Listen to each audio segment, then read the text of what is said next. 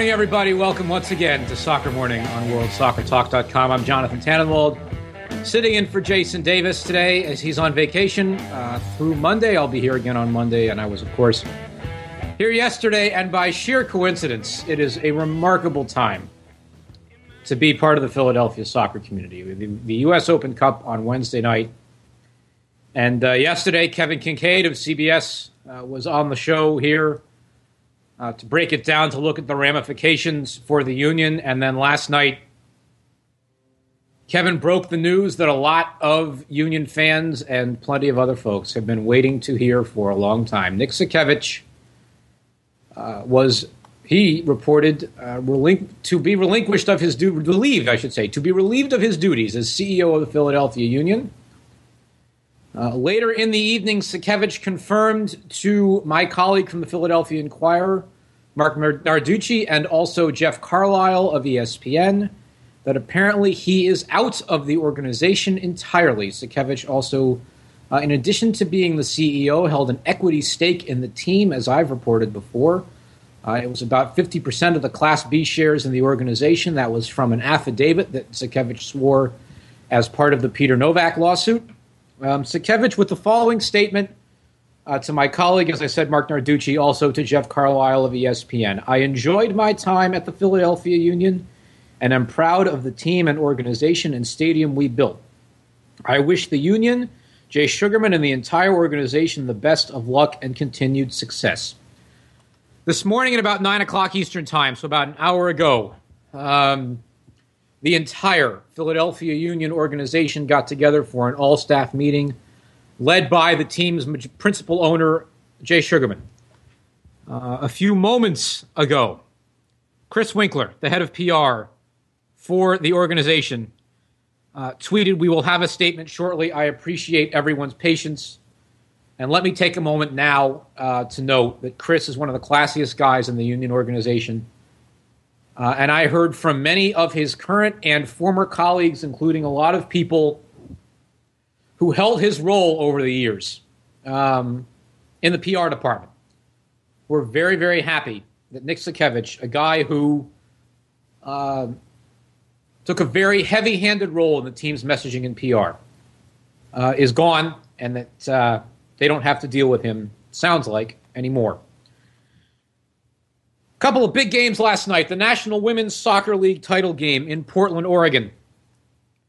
FC Kansas City 1, Seattle Reign 0. Amy Rodriguez with the game-winning goal in the 78th minute. A header off a really nice cross from Heather O'Reilly, and the play was started by Lauren Holliday, who goes out a champion. She retires. Now her final game is in the books. She has an NWSL winner's medal, her second in a row. It's back-to-back titles for Kansas City.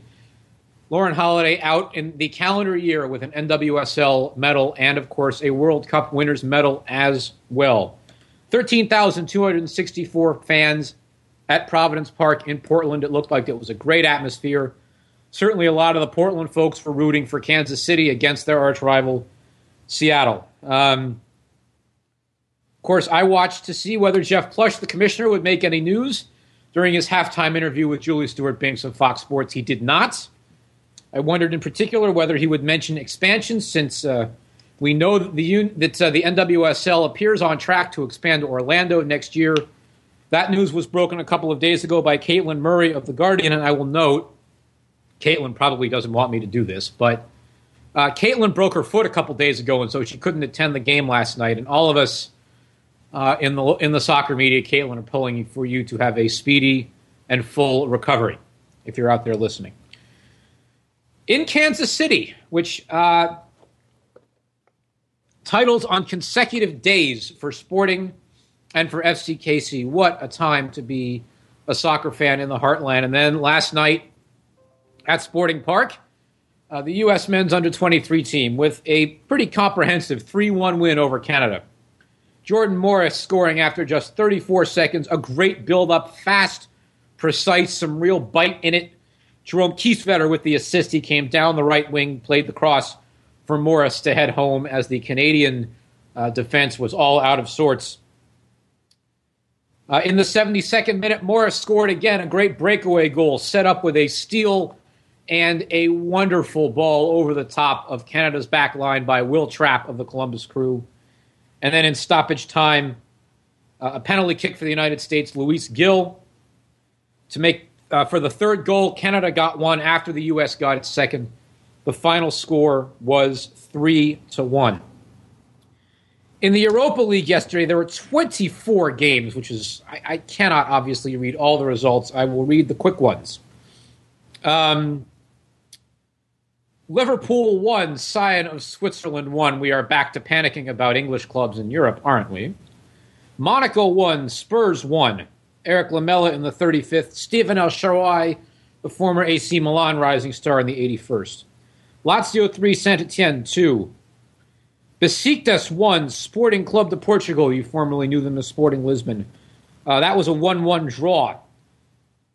AZ Alkmaar 2-1, winners over Athletic Bilbao at home. Celtic, not winners, against Fenerbahce. That was a 2-2 draw. Molde holding Ajax to a 1-1 draw. PAOK Salonika holding Borussia Dortmund to a 1-1 draw. And Marseille losing at home to Slovan Liberec of the Czech Republic, 1-0. Marseille going to Paris Saint-Germain this coming weekend, and we're going to talk about that in a few minutes. Last bit of news before we get to our guests, and I will later on in the morning take a minute to look through all of the big games that are coming up today and tomorrow and Sunday. But a last bit of news, we learned yesterday afternoon of the television viewership for the U.S. Open Cup final. It was the first time since 1999 that it was on an ESPN network. I know it took a lot of last-minute hustle and negotiation to get it there, which is part of why the game was called off monitors in Bristol and not on site. But 333,000 viewers for the game on ESPN2, a further 48,000 on Univision Deportes, making for a total of 381,000 total viewers. That is a very respectable number by U.S. Open Cup standards, certainly by MLS standards. Excuse me. Let me start that over since I had a frog in my throat for a minute.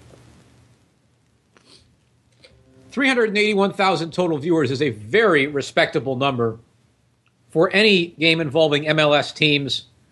And I think it does justify the decision to put the final on. A lot of people ask me, what about the semifinals and earlier rounds?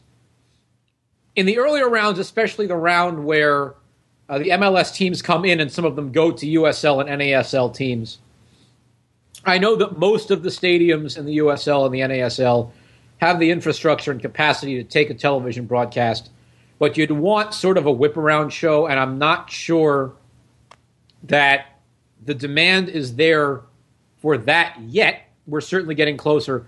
The semifinals, more likely, but one thing I would say about the viewership for the final. The average American sports fan that might be drawn in, and I know there wasn't a lot of advanced marketing of the game and so forth, but the average American soccer sports fan that might be drawn in wants to watch a championship game. And so they tuned in for a championship game. I don't know if they would to quite the same degree for the semifinals. All right, it's time to take our first break of the morning and come back in a moment with Meg Linehan live from Portland to look back at the NWSL title game. Later in the show, we'll have Matt DeGeorge of the Delaware County Times to talk about Nick Sakiewicz's departure from the Philadelphia Union, and we will have Ian Joy, the host of Fox Sports' Bundesliga coverage, to look ahead to Bayern Munich and Borussia Dortmund. This is Soccer Morning on WorldSoccerTalk.com. When it comes to the USA against Mexico, this game's different. As Michael Bradley puts it, the passion, the colors, the respect, the hate. Soccer Morning listeners, I'd like to invite you to join me and Jared Dubois this Saturday for the USA versus Mexico broadcast on Rabble.tv at 9:30 p.m. Eastern, 6:30 p.m. Pacific. With Rabble, the concept is simple. All you have to do is tune into the USA versus Mexico game on TV, press the mute button, and then head on over to Rabble.tv to listen to me and Jared on your desktop, through your iOS Android app, or through your mobile browser. Plus, before or during the game, you can join in by posting your questions or observations in the comments section. Or why don't you create your own broadcast? Call one of your team's games. It's easy. Sign up for free today. Try it out. Join me and Jared this Saturday at 9:30 p.m. Eastern for the USA versus Mexico on Rabble.tv, where it's your team and your call. Back to Soccer Morning on WorldSoccerTalk.com. I'm Jonathan Tannenwald from Philly.com, sitting in for a few days for Jason Davis while he's on vacation. A reminder to folks, there's no SiriusXM show while Jason is off. This is it, and we begin at 10 o'clock Eastern Time on the 3 days when I'm in the chair. I'll also be back on Monday. Now, we stretch the proverbial tin can and string all the way from the banks of the Schuylkill River here in Philadelphia to the banks of the Willamette River in Portland, Oregon, and welcome in Meg Linehan, whose work you can find at Vice Sports, among many other places. Meg, good morning. I have to ask, first of all, whether the coffee out there in Portland measures up to those high standards that I know Dunkin' Donuts sets for you at your home in Massachusetts. Oh, so far, so good. I'm waiting for some donuts out here. That's really, I didn't quite make it yesterday. We had a little thing at Nike to show us some of the new women's products and all that sort of stuff yesterday, so I didn't really get a good coffee fix yesterday before the final, which I'm definitely feeling this morning, but today's Blue Star Donuts, so it's only a matter of time. I have heard that the donuts out there are pretty good. I don't eat them because I eat enough bad food as is already. It's okay. Charlie Bohm and I, yesterday, we ran quite a bit at Nike headquarters, so I feel okay about eating at least two to three donuts later. Good. You've earned it. All right. Let's talk about the NWSL title game, a great showcase for the league last night. Big and boisterous crowd in Portland, over 13,000. Amy Rodriguez with the game-winning goal, the only goal of the game in the 78th minute. The setup from Heather O'Reilly, who, it was noted during the Fox broadcast, Jill Ellis was specifically scouting there. Yes. Interesting, isn't it? I mean, you would think at this point they would perhaps know what Heather O'Reilly is capable of. I certainly think, you know, I've been a fan of her game. She's played in Boston. I followed her on the national team. Clearly, she has been around for a while. I do think that Stephanie Cox, I mean, I tweeted this during the game. Stephanie Cox had done a fairly good job of containing her on the right, giving her some space, at least in the, you know, the middle of the field, and then as soon as she gets to the final third, managing to get in close and actually poke the ball away. And then Heather O'Reilly decides to go over to the left side after that little bit of a break when Kendall Fletcher was injured, and then sets up the game-winning goal. And Vlatko Andonovski, the head coach of FC Kansas City, after the game said, "I'd like to take credit for that move, but that was all Heather O'Reilly saying, I've got to do something different and getting over to the other side of the field, and that's really what made the difference." And so maybe Jill Ellis is going to see that from last night and say, man, I should really get her on the national team. Well, you know, it's interesting because one of the other things that, and it was Julie Stewart Binks who mentioned it, in talking about what Jill Ellis is watching for, you know, the mention was, well, Lauren Holliday obviously is retiring. There's going to be a place open for somebody to step in on the national team. Now, far be it from me, why I don't think, Meg, I don't know why I would ever criticize a U.S. national team coach for playing players out of position. But Erica Timrak was out there last night. Yes. And I know that this hasn't been the best of seasons for her, but if you're looking for replacements for Lauren Holliday, isn't Timrak more the kind of person that you'd want to be scouting? Yes, I would definitely think Timrak would be the person that you would want to look at in terms of a creative central presence for you. I mean, Heather O'Reilly is, I personally think, an amazing soccer player, but she's also straight out like an outside winger. That is what Heather O'Reilly does. That is her game. And I think that's absolutely a known factor. She has never changed her game. She has never attempted to change her game. She does what she does, and teams still can't stop her, whereas Erica Timrak is that sort of creative presence in the middle of the field. I know people were talking last night about Erica Timrak was probably one of the biggest losers of Tom Sermani getting booted from the national team, and then Jill Ellis coming in. She has not really seen a lot of time. So hopefully, you know, Jill Ellis is watching what she was doing in that game last night. I don't know if she necessarily had quite as great a game as she could have been, but really that game came down to Lauren Holliday, you know, sacrificing part of her game, really getting a lot of coverage, and then Heather O'Reilly and Erica Timrak taking up that slack and saying, okay, they're going to mark Holliday, double-team her constantly, and those two players really were the difference makers for FC Kansas City. You know, and obviously one of the big storylines is Lauren Holliday going out as a champion. With the Women's World Cup and now with an NWSL medal. I'm so happy for her. I'm so happy.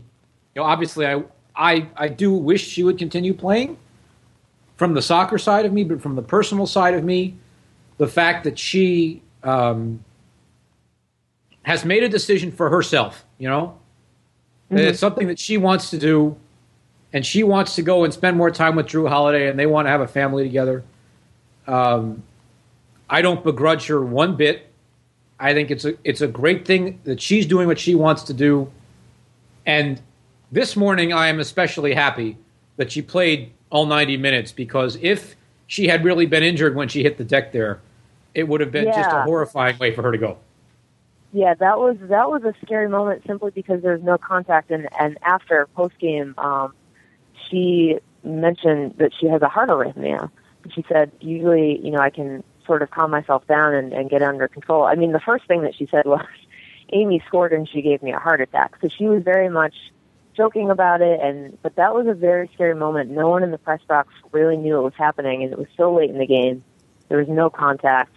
It was just a very intense moment. She got back up, saw her come over to the sideline. I was watching her sort of stretch and get herself back together, and then she came back on, and it was immediately a full sprint.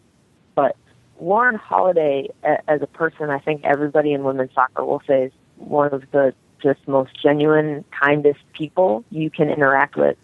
I actually interviewed her probably for the last time I was out in Portland. I think we were actually together for Thorns FC Kansas City back in the first year of the league, and FC Kansas City had won that game, and she just stood on the field with us in very intense heat and talked happily for 10 minutes about soccer. So I think everybody has a great Lauren Cheney or Lauren Holliday story. I don't begrudge her for retiring. I think that was a personal decision, and you know, that's part of the game for a lot of these players. So I do think that she is leaving a huge mark on this game. She's definitely leaving a huge gap for both FC Kansas City and the national team, though.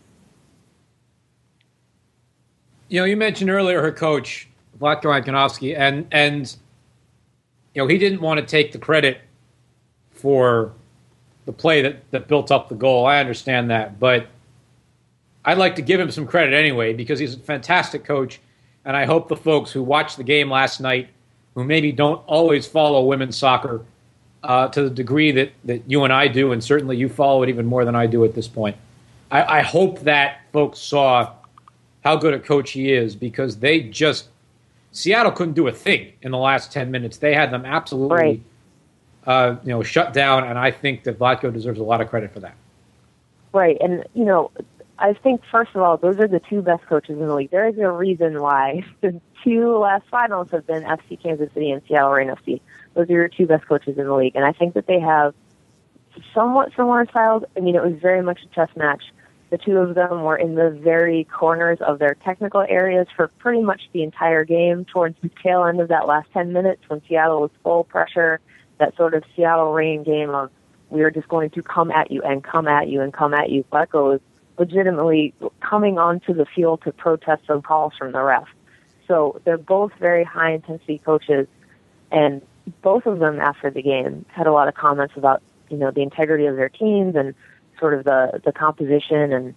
But Vlatko, I mean, someone asked him a question about how they succeeded as a team, and legitimately the first words out of his mouth after the game were, we're a family, we're going to make it work. And he had talked about the start of the season for FC Kansas City. He said everybody was questioning us because, you know, we did not start as well as we usually do, but we're a family. And the thing is, he's not joking about it. It's not just this sort of thrown away comment.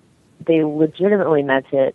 Both Lauren Holliday and Amy Rodriguez, who were in that press conference, turned and smiled at him. There's a vibe to that team where they are greater than the sum of their parts, which is where I think maybe Seattle is still missing. There are a bunch of great individual players. I think they function well as a team, but there's something about FC Kansas City where they have this incredible chemistry and this family vibe that is a legitimate thing, and Vlatko Andonovski is 100% the cause of that. I'll tell you what, it's remarkable to me, and I know it's purely coincidence in a lot of ways. You follow Major League Soccer as well, I know. Yes, yes. Everything in what you've said sounds exactly like everything I've heard out of Sporting Kansas City all week as they won the U.S. Open Cup. Maybe it's something in the water out there. Kansas City. Maybe it's something in the Boulevard B or hops or whatever it is. I don't know. But it's remarkable to me. And look, those two organizations, FC Kansas City and Sporting, they get along. They're not the same organization in the way that the Thorns and the Timbers are. I think that FC Kansas City, they play at Sporting's training ground now, right? Swope Park? Yes, they do. Yes. But that's about it. It's really remarkable to me to hear that. And I think that maybe we could well see the day that Vlatko is coaching the women and Peter Vermes is coaching the men. Yeah, it'd be a while probably, but. Kansas City is, they definitely have a good relationship with their MLS side. They're not, what Thorns and Timbers are. They're not what Houston Dash and Houston Dynamo are. But I think that FC Kansas City, Sporting KC have one of those relationships where the rest of the league that doesn't have that direct MLS relationship is looking at Kansas City and going, how do we get that? And they have a great technical side. Hugh Williams has done a lot for that team in terms of scouting. It's not just Vlatko. It's the entire way down. So there is a lot to admire and look at for FC Kansas City and say, this is maybe our model for a team to aspire to, for sure. Seattle Reign is really the same way. It's not just Laura Harvey. It's also Bill Predmore, the owner, who does a lot behind the scenes. And, Laura Harvey is both head coach and general manager. But these are two teams, and I find it very interesting that it's two teams who have made the past two finals. Neither of them have those MLS resources directly. And that's a big discussion in the National Women's Soccer League world of, we've got this gem in Portland. Houston came in. We're clearly looking at expansion in Orlando. They have these resources, and so far those resources haven't necessarily translated into postseason success. So let me ask this, though. Yes. And I think last year might be the better measure than this year, because if every team in the NWSL had all of its World Cup stars all the way through the year, and I know Paul O'Reilly had some issues in Portland, but I look at Portland and Houston and have to think that surely they would have done a lot better than they did. Houston had a great turnaround this year. I do think maybe they would have. I was expecting Houston to make the playoffs, and it was a very near miss. So, and then next year we have the Olympics. So it's really, you always are going to have these 2 years where you're in the major cycle and then 2 years off. So are we not going to see Houston Dash in the playoffs until 2017? I don't necessarily know that's the case. When Orlando City eventually comes in, which we're all expecting, you've got another expansion draft to go to. We're going to have national team players moving around in this offseason. That is pretty much guaranteed. There's a lot of movement in this league, so there's going to be more player retirements. There's a lot up for grabs. I don't think that anything is anywhere near set in stone for who we should expect in the playoff next year. Mark Parsons has left Washington Spirit. It is expected he is going to Portland. It's pretty much a done deal. So Portland is going to, I think, finally really have a coach that is going to be able to maybe use pieces that are going to be there the entire year a little bit more effectively than what Paul Riley somehow didn't quite manage to corral together. So I don't know, maybe we're finally going to see this year where Portland is going to have the resources, going to have the coaching, going to have players there who a team can build around year-round rather than having 8 players gone for the World Cup all summer. So, it's funny you say that because Paul Riley was the master when he was in Philadelphia of building a great team that didn't have the World Cup superstars. Yeah. And ironically enough, with Amy Rodriguez, among others, came up just short of a title. Yes. And now he goes to Portland, and it doesn't work. Yeah, I mean, Paul Riley, when he was in WPS, I mean, he was the guy. And now you have him in NWSL, and it just was not a success in Portland. And I think everybody is aware of that. I don't know what his next move is going to be. I think, you know, baseline, he is a great coach, but I'm not sure if it was just the way that Portland works, where it wasn't a translation to that sort of postseason success. But I don't think that it's necessarily a reflection on him directly. Every time I have watched him, I mean, I'm based out of Boston. Every time Portland has come to Boston recently, Boston has somehow managed to, for the most part, destroy Portland. So, and I would not say that the Boston Breakers have had the best coaching over the past couple of years either. So it was very much a strange little, if Vlatko Andonovski and Laura Harvey had their tough match, the Portland Thorns and Boston Breakers were just sort of the bizarro universe version of that. You know, I have heard those Portland-Boston matchups tend to get a lot of people talking. They are just one of the more bizarre games that you can watch in WSL. I don't know what it is about them. They tend to be these strange, weird blowouts.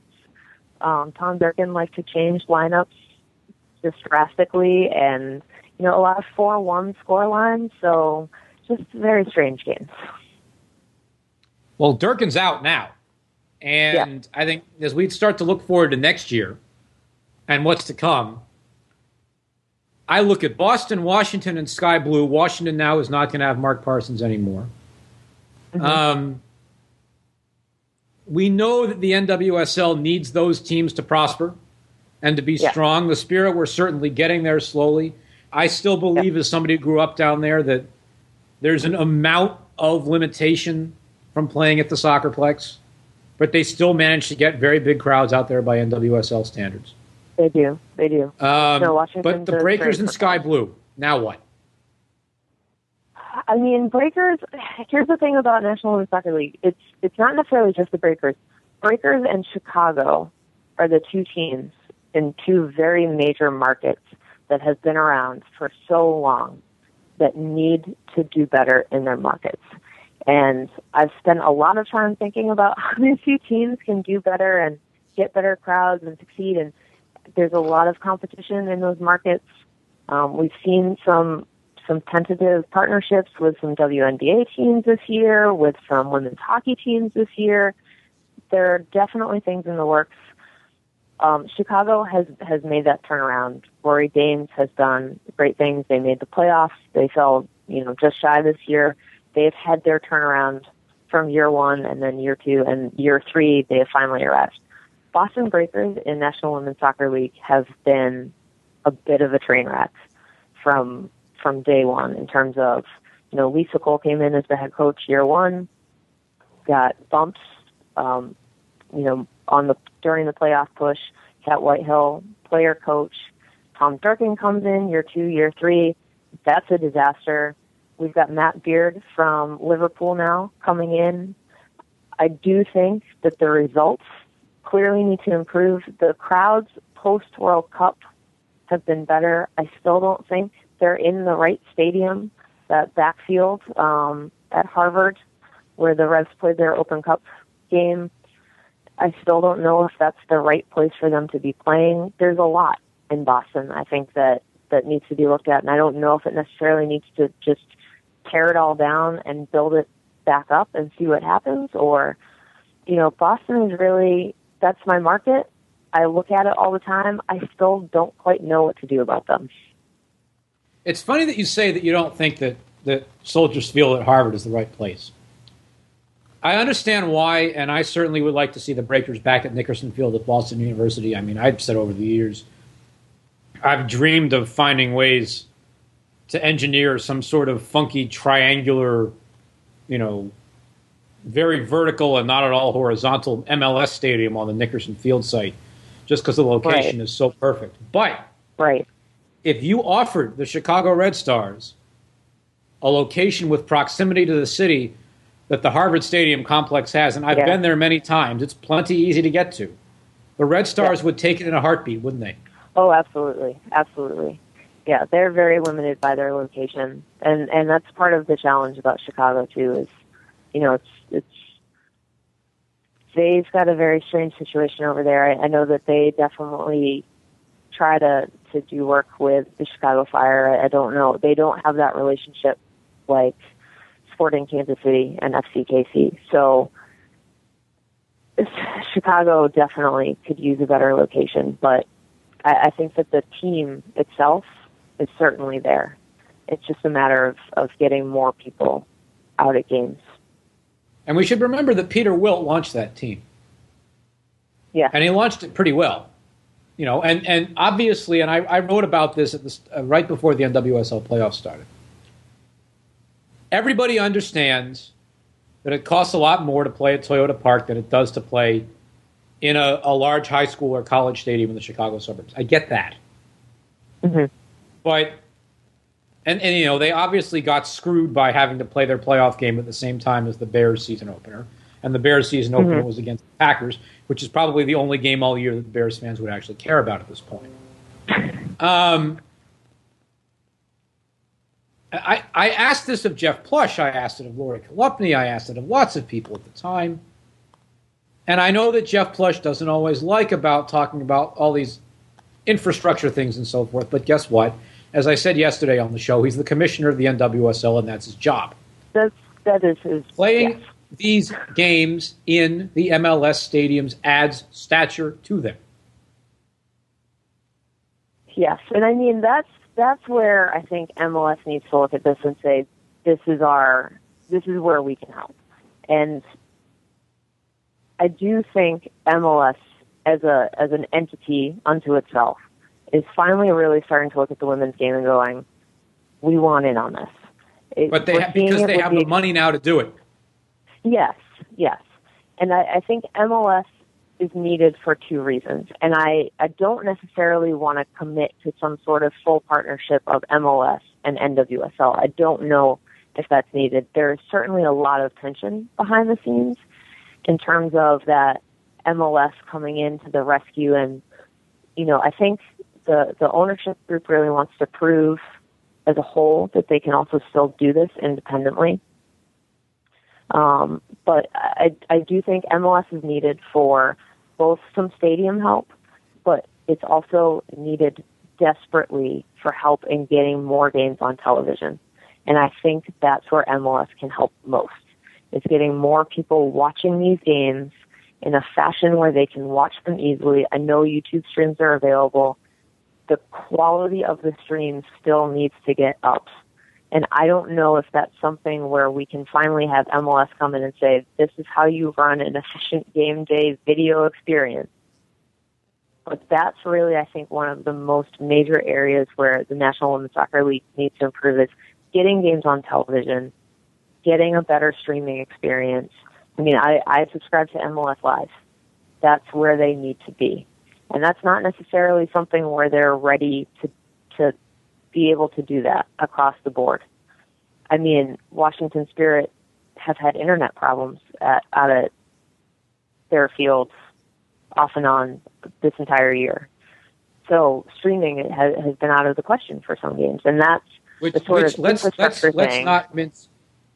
Let's not mince words about that with the Spirit. And you and I are both, as are a lot of people in the women's soccer realm, very good friends with their now former head of PR, Sarah Gerke, who wrote for the Soccer Wire and a lot of other places over the years. And she worked her backside off to do the best she could for that team. But yeah, the fact that the Spirit could not stream their games out of the Soccerplex is inexcusable, and they should be called on it in just that way.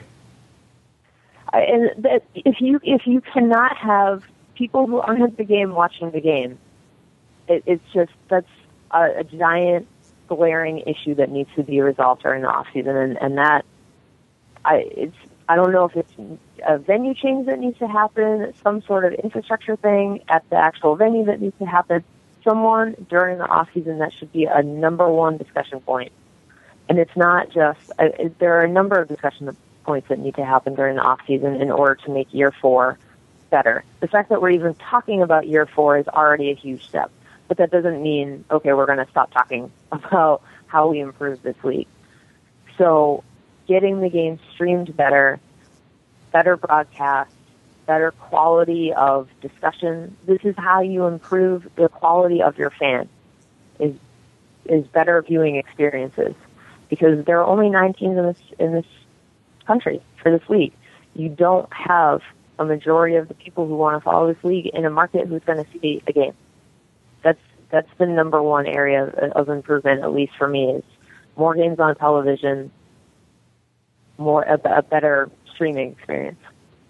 And the more games on television, in some ways I think you're right to say that the NWSL can certainly ask for Major League Soccer's help, but I'd almost put that on the U.S. Soccer Federation more, because when the U.S. Soccer Federation and MLS did that big deal with ESPN and Fox, mm-hmm. Yes, the television networks wanted to help bankroll MLS, but the real value television ratings-wise is in the national team. Yeah. And in the big women's friendlies and the big, the men's World Cup qualifiers. Mm-hmm. I think that the NWSL should have been included in that deal. And I wasn't in the room, obviously. I don't know who the various players were, but I'd like to imagine that if the various players on the NWSL side of it would have been on, and I don't know if they were or not. Again, I don't want to speak out of turn or speak for anybody else. I'd like to think it wouldn't have been that hard if people had stepped back for a moment and thought of it. Just the entire way that the TV deal went down this year, they delayed in announcing it for an incredibly long time. I don't know if the commitment is there. I mean, Fox clearly broadcasted the final last night. It got a very strange time slot, Thursday night, October 1st, 9:30 p.m. Eastern. I mean, it wasn't necessarily a great time slot for the final, but I do think it makes sense for Fox to want to broadcast some of the big games for. And they genuinely do. Soccer League. They do. I mean, they were limited. They only went to MLS stadiums this year. So there's, I think, an issue for the league to look at of how do we get other stadiums ready for a Fox broadcast.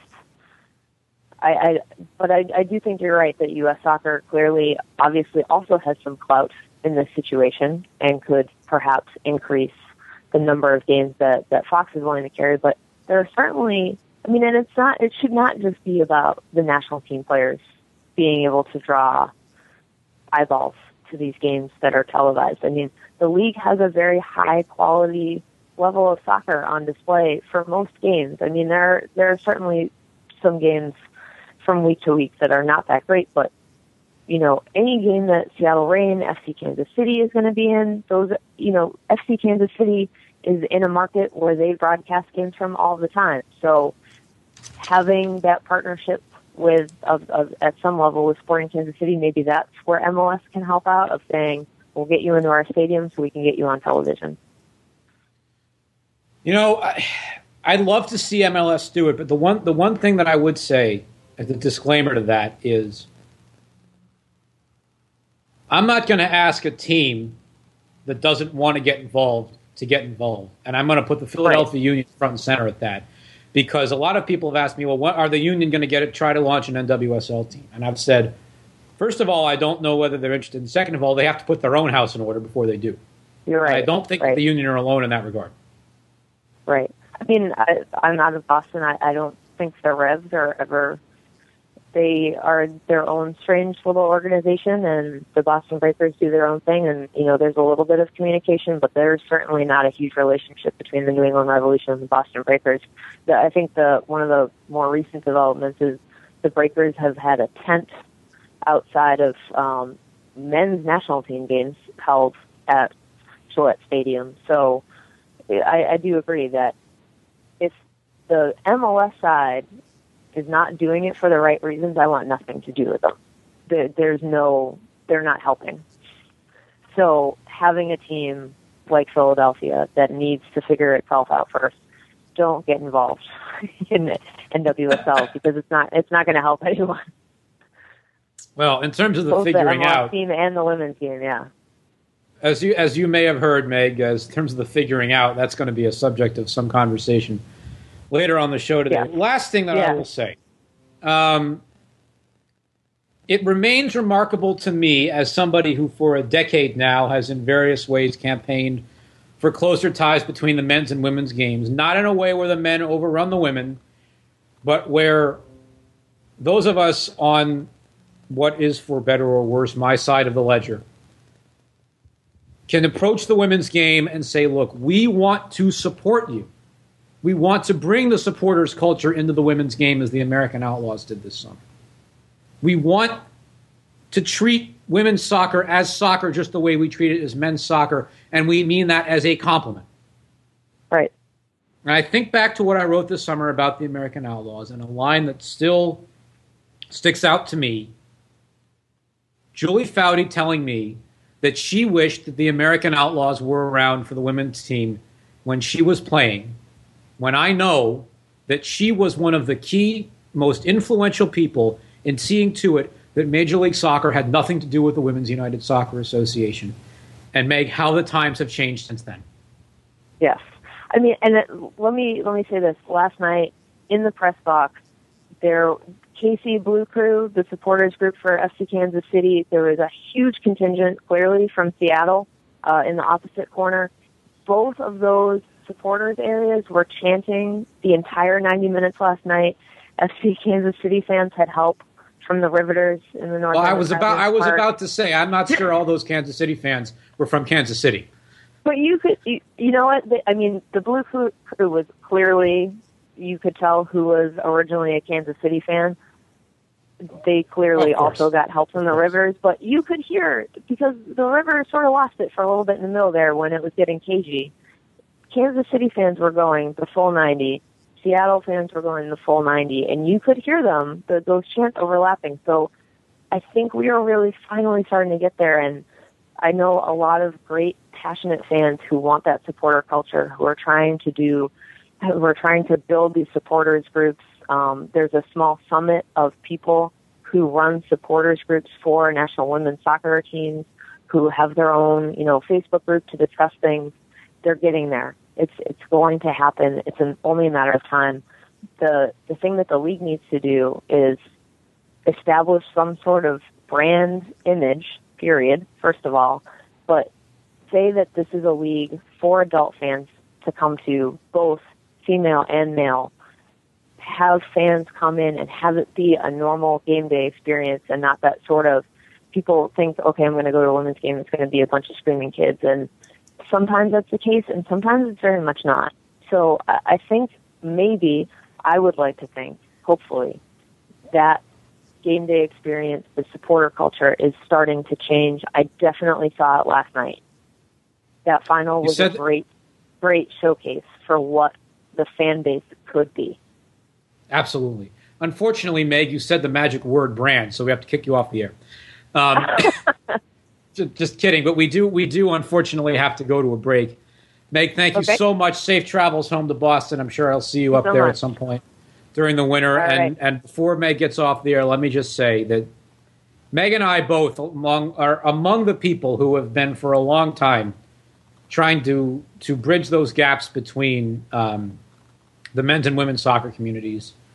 And it was great to have you on and to be able to talk about it today, Meg. We'll talk again soon, all right? I think Meg is gone. All right. We will take a quick break, come back. I'm going to run through some of the games to watch this weekend. There are a lot of them. And then at 11:15, Matt DeGeorge of the Delaware County Times to talk about Nick Sakiewicz apparently departing from the Philadelphia Union. We await the official statement from the team. My understanding is that it may be coming down while we are still on the air. And then after Matt, Ian Joy of Fox Sports to talk about their coverage of the Bundesliga and the big game this weekend between Borussia Dortmund and Bayern Munich. This is Soccer Morning on World Soccer Talk. When it comes to the USA against Mexico, this game's different. As Michael Bradley puts it, the passion, the colors, the respect, the hate. Soccer Morning listeners, I'd like to invite you to join me and Jared Dubois this Saturday for the USA versus Mexico broadcast on Rabble.tv at 9:30 p.m. Eastern, 6:30 p.m. Pacific. With Rabble, the concept is simple. All you have to do is tune into the USA versus Mexico game on TV, press the mute button, and then head on over to Rabble.tv to listen to me and Jared on your desktop, through your iOS Android app, or through your mobile browser. Plus, before or during the game, you can join in by posting your questions or observations in the comments section. Or why don't you create your own broadcast? Call one of your team's games. It's easy. Sign up for free today. Try it out. Join me and Jared this Saturday at 9:30 p.m. Eastern for the USA versus Mexico on Rabble.tv, where it's your team and your call. Welcome back to Soccer Morning on WorldSoccerTalk.com. I'm Jonathan Tannenwald, sitting in for Jason Davis for a couple of days. While he is on vacation, we're getting ready to have Matt DeGeorge of the Delaware County Times on at about 11:15, 11:20 or so to talk about Nick Sakiewicz's reported departure from the Philadelphia Union. We await the official statement from the team. As I said a few moments ago, it could well be coming down while we are on air. In the meantime, let's take some calls. 646-832-3909 is the number. And while we wait for the phones to light up, let's go through some of the big games to watch this weekend. What a weekend to come of soccer games on your television and on your computer. If the weather's bad where you are this weekend, you will have plenty of ways to pass the time. We begin this afternoon on Fox Sports 1 and Goal TV with Darmstadt, the Bundesliga underdogs of all underdogs, against Mainz, 2:30 for that one. Tonight at 7 o'clock on UNIMAS, DC United hosting New York City FC. The word out of Washington is that the game will be played, as it looks like Hurricane Joaquin tracks east and hopefully stays away from land. The Eastern Conference standings as they are now: DC United 45, Toronto 43, Montreal 42. Those are the 4, 5, and 6 in the East. Orlando 38, New York City FC 37. So it's number 4 and number 7 in the East tonight at 7 o'clock on UNIMAS. Tomorrow on NBC over the air, as well as NBC Universo on cable at 12:30. Chelsea and Southampton. In the morning on Fox Sports 1 and Fox Deportes, Borussia Mönchengladbach against Wolfsburg. Fabian Johnson going up against a stacked Wolfsburg attack. We'll talk a little bit about that with Ian Joy of Fox Sports coming up. And at 10 o'clock on BN Sports, both in English and Spanish, Sevilla and Barcelona. How will Barcelona do without Lionel Messi? Full slate of MLS action on Saturday, highlighted by the Red Bulls in Columbus at 7 o'clock, Orlando and Montreal at 7:30. If you're in Canada and you have TVA Sport, you can watch it there. At 10:30, two games simultaneously, San Jose and Vancouver. That's on TSN 1, 4, and 5 in Canada, and also Portland and Kansas City. On Sunday at 8:30 in the morning on NBCSN and NBC Universo, Liverpool and Everton, the Merseyside Derby. And at the same hour, 8:30 Eastern, on Univision Deportes, PSV Eindhoven and Ajax Amsterdam. Yes, Univision has the Dutch league. And on that note, the most famous Ajax fan in the Soccer Morning listenership is on the line right now as we speak. Here is Richard McGovern calling in live from, well, I know where he's calling from. I shouldn't disclose his employer unless he wants me to. Rick, good morning. You're alive. Good morning, John. How you doing? Doesn't really matter how I'm doing, does it? It matters how you're doing.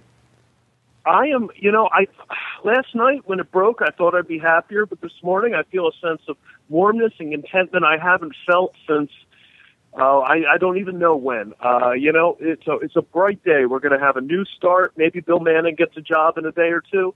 And, Ajax is playing this weekend. Bayern's playing this weekend. It's a good day to be alive. Hold off on that Bill Manning speculation, by the way, because I'm not so sure whether he might already have taken a position. Richard, I'm going to ask you to do me a favor. Sure. Since here it is. The statement has been sent to Union season ticket holders. I believe it came from Jay Sugarman, it looks like. I'm going to read it here. I want to share some news directly. We are making a change in the front office and parting ways with Nick Sakiewicz. There it is, folks. In the interim, Dave Rowan, current chief revenue officer, who I know very well, will oversee day-to-day business operations. Nick was instrumental in bringing a team to Philadelphia and building our organization from the ground up, and we thank him for the dedication and perseverance he showed in those efforts and his passion for the club. Now it is time for a new era of progress to begin. And yes, I've just been forwarded the letter that the Union sent to season ticket holders, and it came signed by Jay Sugarman, the principal owner of the team. And here's the press release from the Union.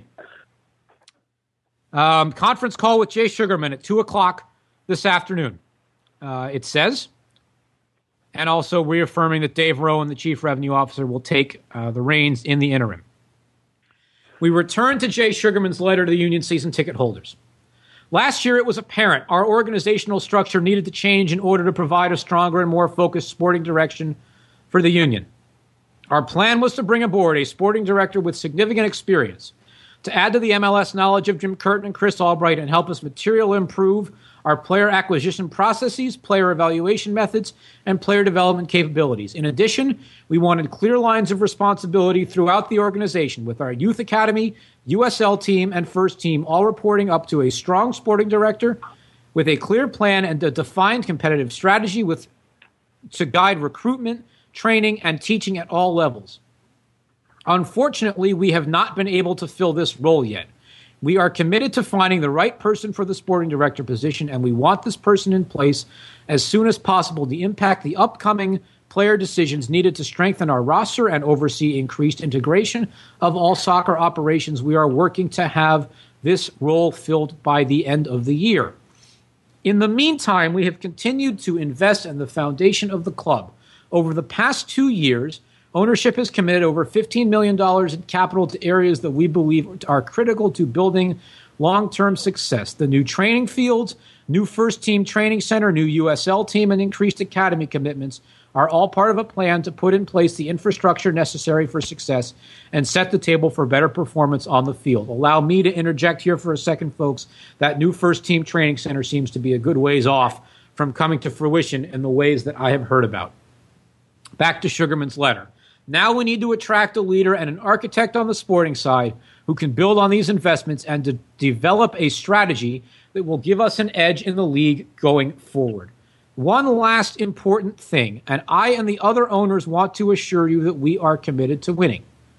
We can also assure you that we will make mistakes, but we will acknowledge them, learn from them, and then correct them until we succeed.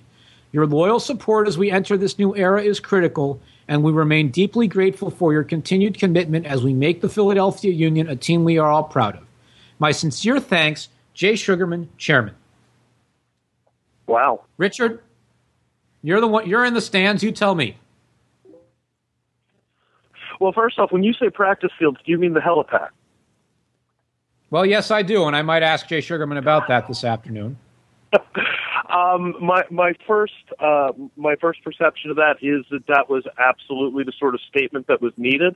I think there's a number of fans who would have liked something a little more, let's say, on the nose regarding Sack, but you're not going to get that. I think it's a strong statement. It would be better if he had come out and actually held a press conference and said it, Jeffrey Lurie-like.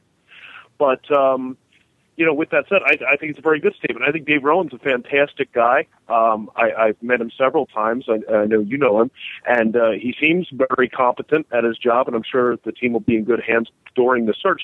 The question is whether they're going to go to a CEO model or whether Sugarman's going to be more involved and they're going to have Rowan in charge of the business side and the sporting director on the sporting side.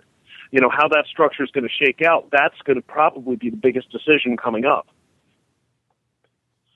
You know, and I've had some people come to me this morning and, say, well, I've heard there might be more moves to come. But I wonder, and I'll talk to Matt DeGeorge about this later on in the morning. I wonder whether Chris Albright might be on the hot seat, especially if a new sporting director comes in. Well, you have to think, and this is the question. If they are planning on reorganizing, they're planning on bringing in an overall GM above a sporting director. Then they've got to hire that guy, and then that guy has to start the sporting director search over again.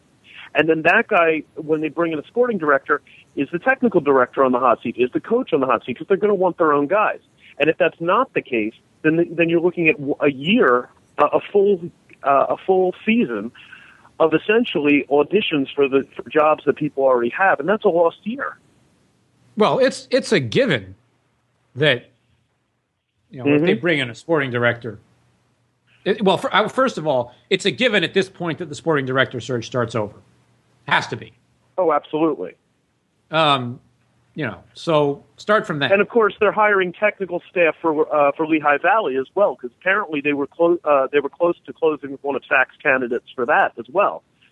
Right. There's a number of positions. If they're planning on filling it in the next 3 months, I'm not sure. At least historically, this club has shown they can move that quickly, and you know, much less, you know, for two teams now. Well, I'm the one who's put the name Bill Manning on the table. And I've put the name Bill Manning on the table, not because he was the former president of Real Salt Lake, for people who don't know. He left a couple months ago. I haven't put the name on the table because I know anything. I don't. It's my own speculation. And close ties to the areas, worked for the Eagles. Exactly. That's why I wondered, because he used to work for the Eagles, and he knows this market. That's why it made sense to me. And obviously, he's got the great soccer mind, and Real Salt Lake has been one of the most successful and consistently successful teams in Major League Soccer, even though they don't have the most money. Given the resources, RSL has to be the model the Union look at. Right, exactly. And Kansas City also. My dream general manager, always general manager, technical side, always has been and always will be Peter Wilt. It has been for a decade or whatever it is now. He, I think, is the best at his job in American soccer. There are others who are really good. Garth Lagerwey, obviously, is one of them. You know, Peter Vermes is very good. Ali Curtis, I think we've seen with the Red Bulls, is very good. I have a lot of hope in what Claudio Reyna can do for New York City FC if he's allowed to. But I think we're going to find. We'll find out soon. You know, Manning is my own suggestion to make it clear again to folks, not anything more than that. Richard, any final thoughts from you? Because the calls are lining up.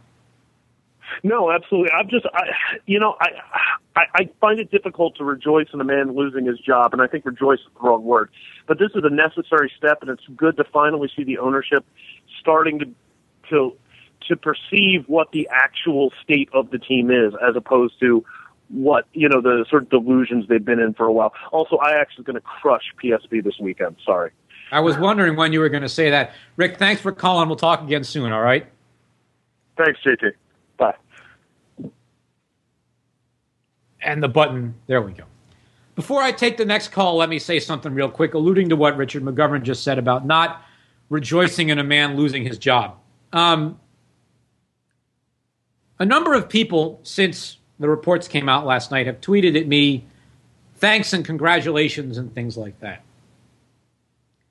I take no credit for this. I don't want to take any credit for this, and I shouldn't. As I've said all along, it doesn't matter what I say or write, what Kevin Kincaid says or writes, what Matt DeGeorge says or writes, what Mark Narducci and Bob Ford and Mike Jensen at the Inquirer, or John Small at the Daily News, Kareth Gabriel back when he was at the Daily News, what any of us have ever written. What matters is the fans protesting either by dissent or by apathy. Apathy is a pretty strong tool. I have never doubted Nick Sakiewicz's desire to win. I have never doubted Nick Sakiewicz's passion for growing soccer in the United States. I've only doubted his understanding of how to do it. And I've also, to be sure, doubted his ethics. I have at times doubted his character. He has lied to me as he has lied to a lot of other people over the years. He has double-crossed people. He has not fulfilled many promises that he has made over the years. He has fulfilled promises. There are many promises that he has made that he has not fulfilled. That's how I should phrase it. But I don't question that he wants to win and that he wants to grow the game in this country. And there is no single story that I have wanted to write more over the Union's entire history than the story of the day or the night when Nick Sakiewicz wins his first trophy. And I've told him that many times. From one Richard in Philly to another, I believe this might be the same Richard who called yesterday with a 609 area code. Good morning, you're on the air. Hey, John, how you doing? As always, it doesn't matter how I'm doing. It matters how you're doing. I know. One of the things I want to talk about is what me and you talked with our mutual friend Steve Holwood yesterday, and that maybe that Sakiewicz, is it Sakiewicz or Sakiewicz? I always mix it up too. Sakiewicz. That he was the sacrificial lamb for Jay Sugarman, and that we need to look on his career and feel that maybe Sakiewicz wasn't as bad. Well, he was bad, but he's getting the bad rap for this as much as he shouldn't have. And I think Sakiewicz, and I replied to Steve, who's one of my best friends, and I've known him for a long time, and folks who've listened to this show for a while know that I had him on last year to talk about the history of the Open Cup. Nick Sakiewicz is no sacrifice. I mean, he may be a sacrificial lamb, but he deserves to be out of his job. And he is not a good person in his dealings with me and with other people in the Philadelphia soccer community, and prior to that with the Metro Stars. So I think Steve is wrong about that, and I know Steve very well and have had the conversation with him, and I'll leave it at that if you don't mind. Yeah, and that's fine. I was making me think, because there was a discussion on Facebook this morning about why the sympathy for Sakiewicz came through, and I think a lot of it, if you look at his career and what the good things he did do, but he was one of the first few architects of the league of MLS, and he was the one that got Red Bulls in the Red Bull Arena, and then the former Sons of Man president Brian James reiterated what he did to bring the Union to the league. And I think a lot of fans, and I'm not defending him at all, trust me, but I think a lot of fans missed the good things he did and just saw nothing but red, and thought, well, maybe as much as we are celebrating a man losing his job, we should reflect that. Wow, without him, the Union may not be where they are now. I mean, of the good they do bring to fans. That's true. And Sakiewicz obviously did a lot to get PPL Park built, although on his legacy is taking the $50 million in free state money to build in Chester instead of in the city of Philadelphia, because they didn't have the resources on hand to pass up the money. And they made all those promises about commercial development in Chester that have never been fulfilled. That was pointed out quite bluntly last night by Matt DeGeorge, who'll be on the show with us later.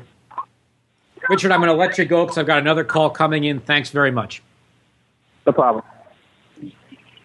Richard mentioned Brian James, the founder of the Sons of Ben. And Richard and I both were talking a moment ago about what Nick Sakiewicz did to bring the Union into fruition. I have known Brian James since I was in high school. We used to go to games together in D.C. when I was growing up there.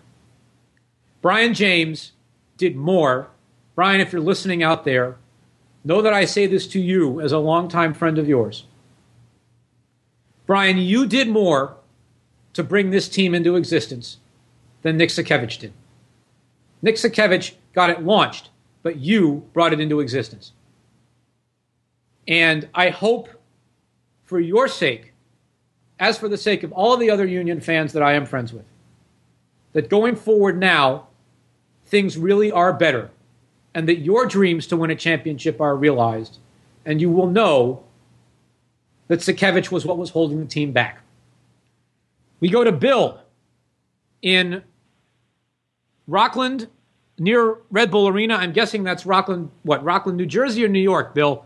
But I might have to ask you about Nick Sakiewicz, too. Good morning. Good morning, Jonathan. This is Bill from Rockland, New York. And I don't care how you're doing. I just want to talk soccer. Well, thank you. Are you a Red Bulls fan? How are you doing? Yes, I am. Were you a Metro Stars fan? Well, I'm calling about tomorrow night, Pecking Night at Red Bull Arena, which I'm really glad to be doing. Right. And I could almost tie this in now with what's going on. Like, I'm hearing you talk about the whole Philly thing and everything else, and about their ownership and everything else like that. And I know yesterday you were complaining about Sugarman flying in. At least Sugarman wants to be there. I don't think our owners have ever been to a game at Red Bull Arena. So at least you had that going. Well, now, that may be true. I don't know whether that's true or not. But obviously your ownership is a bit different from the Union's because they're owned by a corporation. And that happens. Toronto FC is owned by a corporation, folks. All of you who think that Toronto FC supporter culture is such a great thing, they're owned by a corporation. But you have Marc de Grand Prix and Gerard Houllier and Ali Curtis and guys like that who have built up a stronger executive culture and a deeper executive culture than what the union have. Well, what I want to bring up with the tech, it's fair to a degree, definitely. What I wanted to bring up, though, about Techie tomorrow night, I've heard people in the past now saying, because we're doing well this season, look how the Red Bull fans forgot about Techie. There's no more talk about Techie. There's no more of this and that or anything else. And I just want to make it clear to all the fans out there, we are where we are today because of Mike Techie. That's correct. Mike Techie, the last 2 years, what he did with this team the last 2 years was incredible. And this team would have been in the same place today with Techie or without Techie. So that, well, to say now, that, I want to push back on that a little bit. You are where you are today because of Mike Techie, but not exclusively because of Mike Techie. It's nothing to be exclusive to one person. I just, when people say, oh, they forgot about Mike Techie, they don't care about Mike Techie now because they won. Mike Techie is one of us. He will always be one of us, and we are where we are because of Mike Techie. And I don't want anybody to think anything differently because we're happy that we're winning this year. Sure. No, absolutely. But I hope that people give Jesse Marsch the proper credit for what he's done. And we all did. We were all at the town hall meeting, and none of us had a problem with Jesse Marsch. We all know that Jesse Marsch is a great coach and was going to be a great coach. He did a great job in Montreal. We don't know why they let him go up there. And he's going to be – him and Techie are a lot alike. You know, that's why we like the guy. We like the passion. We like the way he coaches, everything about him. And so there's nothing to do with Marsch about that. Our whole thing was Ali Curtis. You know, that's just coming in and putting his footprint on and just getting rid of a guy just for the sake of getting rid of a guy because he wasn't your guy. That was awful. Well, look, I think that a GM has the right to hire a coach of his choosing. Obviously, look, and I don't know Ali. I know Ali somewhat, not well. But I certainly think that he would probably acknowledge that he could have been more diplomatic in the way that he went about that. But I do think that a GM has a right to hire a coach of his choosing. Let me ask you one more thing. You were a Metro Stars fan back in the day, right? Yes. How much of what you have seen Nick Sakiewicz do with the union is exactly what happened with the Metro Stars in terms of ultimately fan apathy being a big deal and what drove him out and the fact that he couldn't make that team into what it should have been for its market? I think it's so easy for us to point blame when a team's doing wrong and saying, this guy's the problem, he's the problem, and everything else. There's so many things that go into a winning team. It's so hard to get a team to win. Look at Red Bull, we haven't won yet. For 20 years, and we still haven't won. And Philly's only been around for 6 years, and I'm already hearing the fan base saying, that's it. I'm not buying tickets. I'm not getting tickets next year. I'm giving up. We could, if we would have did that, we wouldn't have a team now. You got to stick with your team because it's your team, it's your area where you're from. You're from Philly, you're a Philly fan. You're from New York, you're a Red Bulls fan, and this is our team. You got to stick with it. It's so hard to get a winning program, and it takes a long time. And 6 years isn't long enough. And I think the Philly fans should sit back and relax a little bit and let this team come along. Give them a few more years before they're all jumping ship. Well, I would remind you that the opposing supporters clubs chanting how many trophies have you won stopped when you all won the Supporter Shield. Listen, I got to let you go. I got other callers coming in, but thanks, all right? Jonathan, thank you. Great show. To James, who's been on hold for 20 minutes, which I apologize for. James, sorry for keeping you on hold for so long. What's up? No, that's okay. I just wanted to talk Nick Sakiewicz. Let's try. I got a couple more calls. We'll try to keep it quick if we can, but go ahead.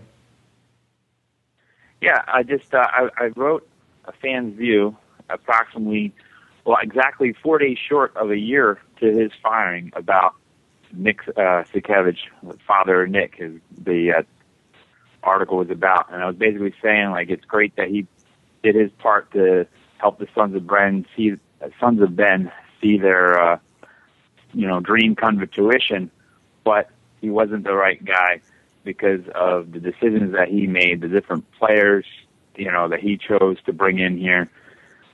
Instead of making acquisitions of players that made sense to the progress of the team, he brought in players for shine and bright lights and get tickets back into the, getting people back into the stadium. And, my brother Rob and I, we went to the very first game at PPL Park, and as we're walking up, we were just so excited to actually see a stadium physically built here in Philadelphia. But as we're walking up to the stadium gates, he's like, unfortunately, with Nick Sakiewicz being the head of operations, we're never going to amount to anything because of the, off-the-wall decisions that he makes. And he knew, as a lot of other Union fans knew, his previous work with the other teams prior to coming to the Philadelphia. So as it's going to be some hard road ahead of us while the Union get their feet back underneath their ground, I think we need to stay the course, and it'll be much better now that he's has exited. And again, I don't mean to take huge excitement out of his loss of his career, but I'm sure he'll be able to bounce back and continue on his way with his life. And I do appreciate some of the work he's done, but obviously I think a lot of Union fans with his past experience, we saw there would be no future, and now we can be excited and look towards the future now. And it goes, I think, to the point that Bill just made. He's right that that Union fans ought to be patient to a degree. The expansion teams that come in from scratch always take longer to become sustainable contenders than the teams like Seattle and Portland, Vancouver, Orlando, Montreal that came up from the NASL or the USL, whatever it may be, that they had their soccer operations in place. That's true.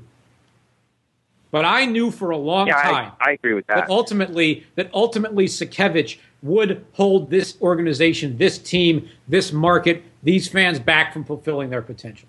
And that's what happened. James, I got to let you go because I got one more call to take before Matt DeGeorge comes on the air. Thanks very much. All right? Oh, thank you. Thank you.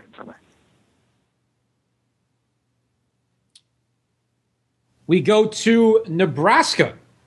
Adam, who wants to talk about MLS and U.S. soccer, right in the middle of Big Ten football season out there. Good morning, Adam. Good morning. Good morning. Before I get to my point, got to throw a snapshot to the Creighton Blue Jays. They're 8-0, tearing up, hopefully, the Big East soon. So they're doing a good job this year. But save it for basketball season when all the Villanova fans in my neck of the woods start watching. Right. Go Jays. But I guess my point, this is a little bit further from the Nick Sakiewicz situation. There seems to be a subset on Twitter, I'm sure you've talked to them before, Jonathan, who thinks that MLS and some are the great evil on our game. So I thought it'd be kind of fun to do a thought experiment. Let's say this antitrust charge from NASL, Kessler, comes through. What does the aftermath look like? If that, well, I can tell you what it would look like for certain. I can tell you that it would look like a lot of really fascinating stuff coming out in open court in the public domain that I'm sure none of the parties involved really want to have out there. If the antitrust lawsuit wins, I don't know. Then the NASL becomes Division I. So what? They want to be in the CONCACAF Champions League, so that they can beat their chest around. I am not convinced that if Traffic Sports goes under as a result of the CONCACAF FIFA scandal, that the NASL will continue to exist. I believe that they are inseparable. And if San Antonio goes to the USL, and maybe if Indianapolis goes to the USL, then what? Yeah. I guess my thing was, I'm curious if they unspool the TV contract between USSF and MLS. What would they do that if the antitrust thing comes to fruition? Would they kind of cut in half or basically just tear it up? I don't see what the antitrust violation is in that contract.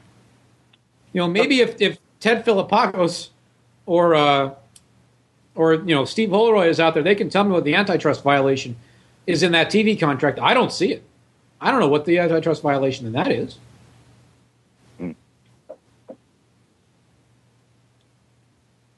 Oh, my. Well, Nick Sakiewicz isn't out. Apparently, Nick Sakiewicz isn't the only major sporting figure in my life out the door today. Aaron Stoller, are you listening? If you are, If you are, let me know. Our baseball team is about to get its coach fired, but this is not a baseball show, so I should drop that. What else you got? Hello? Oh. You there? Sounds like, oh, dear. Something just dropped on the line, it looks like. The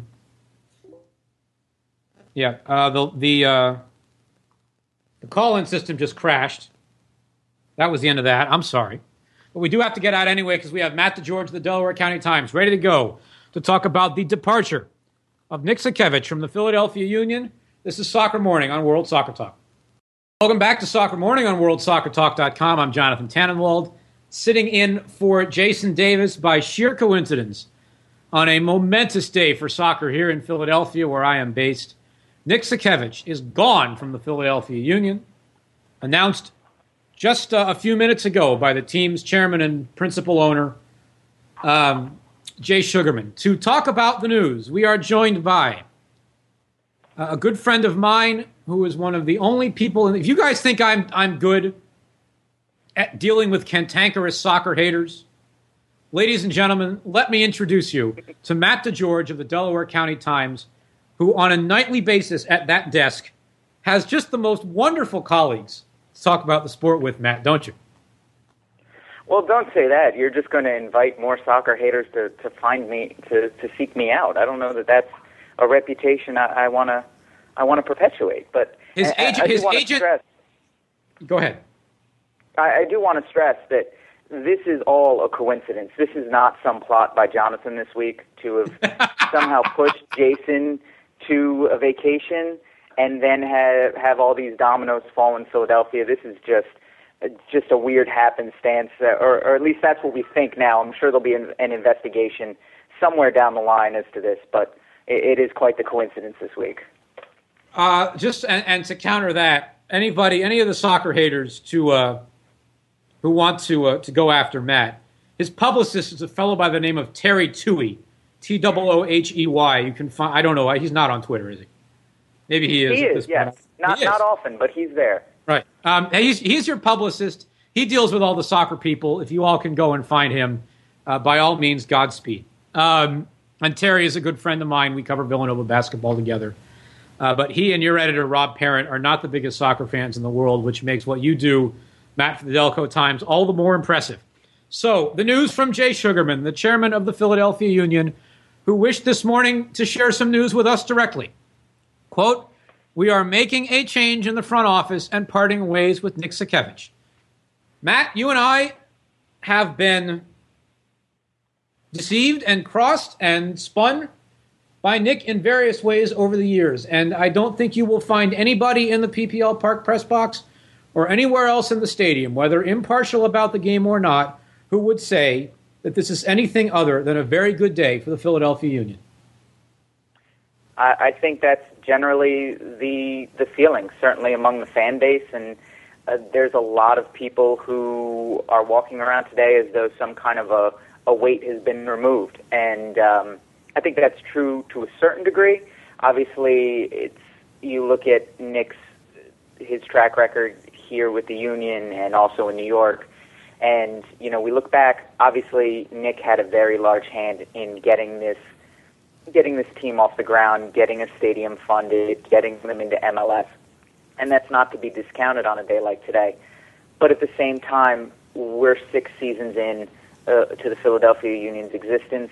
They have 1 playoff appearance to their name. They have 2 cup final setbacks at home.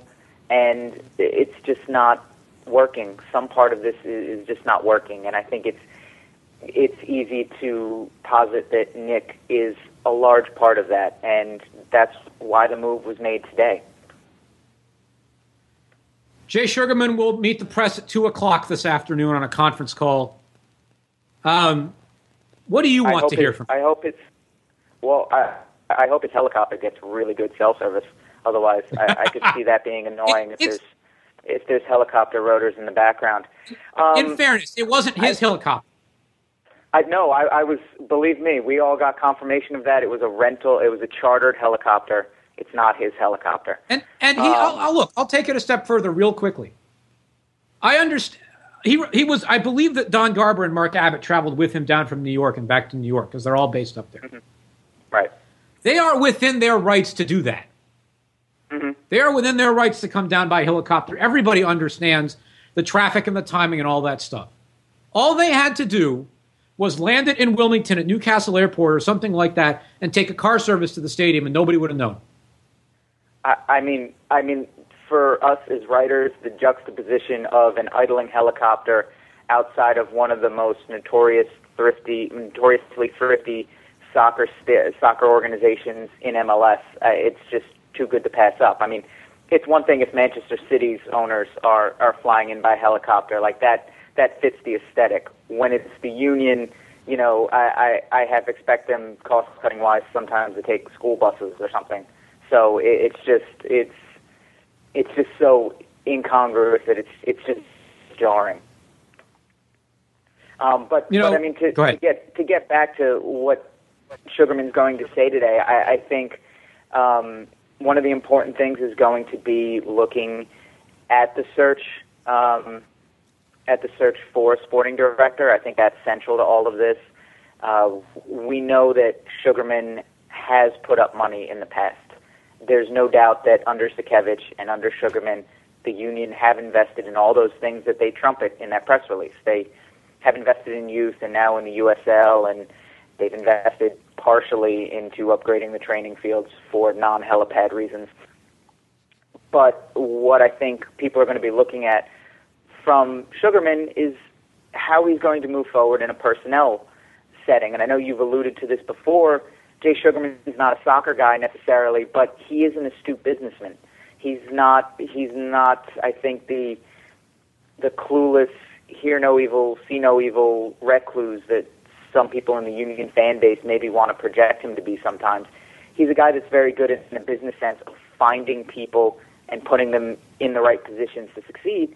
And now he has to do that in a soccer sense. And I think that's going to be the crux of what he's going to talk about, how he's going to reorganize the front office, how he's going to reorganize the business side, and how he's going to reorganize the soccer side.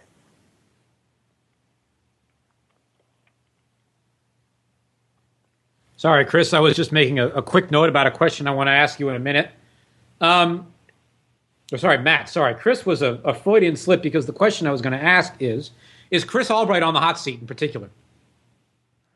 You know, that's a very, very good question. And I don't know the answer to that because I think as a lot of us were mulling over what these changes were going to be while Nick was still in the picture, you had to kind of think about it in logical terms and say, you know, if they're bringing in a sporting director, they needed to bring in a sporting director, whether that's Ottavio Zambrano or someone else now. You had to bring in a sporting director who was going to somehow either toe the middle line between all these parties, between Albright and Curtin and Sakiewicz, or who was going to make one move out of the way. And, you know, with the lingering uncertainty around Zambrano, I don't know that he came in and said, you know, if I'm here, Nick's not here. I think it's premature to, you know, those are all things we need to develop, and I think talking to Sugarman today will hopefully shed some light on that. As far as Chris Albright, I think Albright, you know, he was brought in while Hackworth was still the coach. He was brought in while Rob Vartugin was still technically the assistant technical director or whatever the title was. He was brought into the front office then, and his title was refined later. I get the sense that Albright is kind of an organization guy, not necessarily Nick's guy. So it's possible that he continues, but again, there's going to be so many questions as to whether the new front office that Jay Sugarman or whomever forms for the Union, the roles are going to be completely different. So there's going to be changes one way or another, and whether or not that involves Albright remains to be seen. You know, I said last night, and I want to know what you think about this. You take a team in the fifth largest population center in the country, the fourth largest television market, It has a stadium that, for all my gripes about it, because I don't have a car, is very easy to get to by car. They could certainly do better with the public transit, but if you're driving there, it's a cinch. They have some amount of practice facility. They obviously, it is not as much as other MLS teams have, but they have an affiliation with YSC Sports in Wayne, which is a great facility. They have the high school, the academy, that is starting to produce talent. They've got a player who's on the U.S. Under-17 World Cup team as an example of that. They've got a USL team coming down the pike starting next year in Bethlehem, and the Lehigh Valley certainly is a strong soccer area. I think this job would be appealing to any executive in American soccer. What about you? I would certainly think so, and I think one of my initial reactions to the report from Dave Martinez about Octavio Zambrano is that he was, in a lot of ways, that kind of person that the union were looking for. A lot of times, a lot of the other candidates that they've kind of looked for this sporting director position, and obviously separate from the higher-up executive positions or positions that presumably are going to take parts of Nick's job. But with Zambrano, he seemed like a logical choice in that he has the international footprint, but also the understanding of MLS.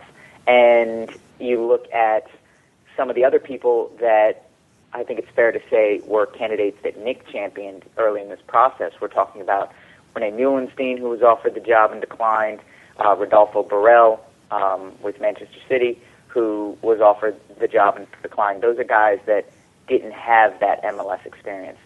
So I think this is an opportunity to shift course a little bit and bring in executives and some of the names, obviously, that you've mentioned, Bill Manning, guys like that, that have that MLS experience, because I think that's vital. And I think a lot of times the union have tried to kind of shoehorn names, and this applies for players or coaching staff. They've tried to bring in players that don't necessarily understand MLS, and it hasn't worked exactly the way they would have planned. And I think that lack of familiarity, that's a big reason for it. So this is a chance to kind of change that course and open it up to maybe a more American applicant pool. Well, I think Zambrano would have been a pretty good hire, all things considered, although he would have come with an amount of baggage that's been reported on about allegations about him in the past, and the accusation, in fact, was his own manner of profiting off player transactions in the way that Peter Novak once was accused of doing. He also, of course, Zambrano was very close friends with Nick Sakiewicz, and back from their days with the Metro Stars. Matt, I have to let you go because we're up against the clock. We've got Ian Joy of Fox Sports coming on. I wanted to mention the very last thing. I know you cover high school sports in the Philadelphia area very closely. That among the factors of the weather today, all sporting events at the Shipley School are canceled because of the weather. And, of course, it was a great irony. Because that is a school that Nick Sakiewicz knows very well. That is a school that Nick Sakiewicz knows very well, because that is the school, I believe, where his kid goes, right? I'm not fully sure. I know he trains with the union a lot, but I'm not sure where he actually attends. And it's where they got the head of the union's academy on the academic side to come from. Anyway, Matt DeGeorge. Go ahead.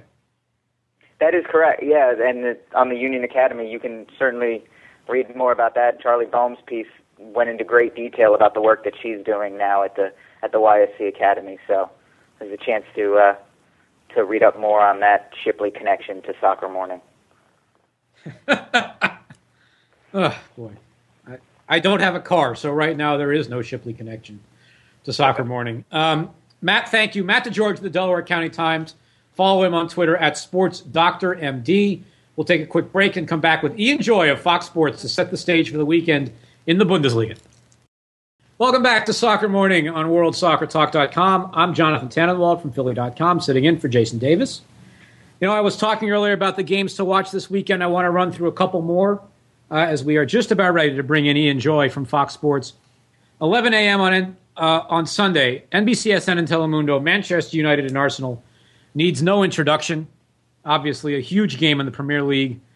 And I'm a little cynical about English soccer, as you know, but that is a game whose magnitude I cannot fight against. 11:30 a.m. Sunday, Borussia Dortmund at Bayern Munich. Awful luck for the Bundesliga that it's at the same time. Not the best luck either for Fox that they've got NASCAR programming on at that hour that they're contractually permitted to, contractually required to put on Fox Sports 1. So the Bundesliga goes to Fox Sports 2. 2:30 Sunday, Real Madrid, Atletico Madrid on beIN Sports in English and Spanish. 2:55 Sunday, Marseille at Paris Saint-Germain. It is streamed live on beIN Sports' website. The television obviously is booked by the Spanish game. You'll watch it on the beIN Sports English channel, tape delayed at 4:30. And then into the Sunday night MLS triple header. Houston at Dallas, 5 o'clock on ESPN2 and ESPN Deportes. Real Salt Lake at Colorado, 7 o'clock on Fox Sports 1 and Fox Deportes.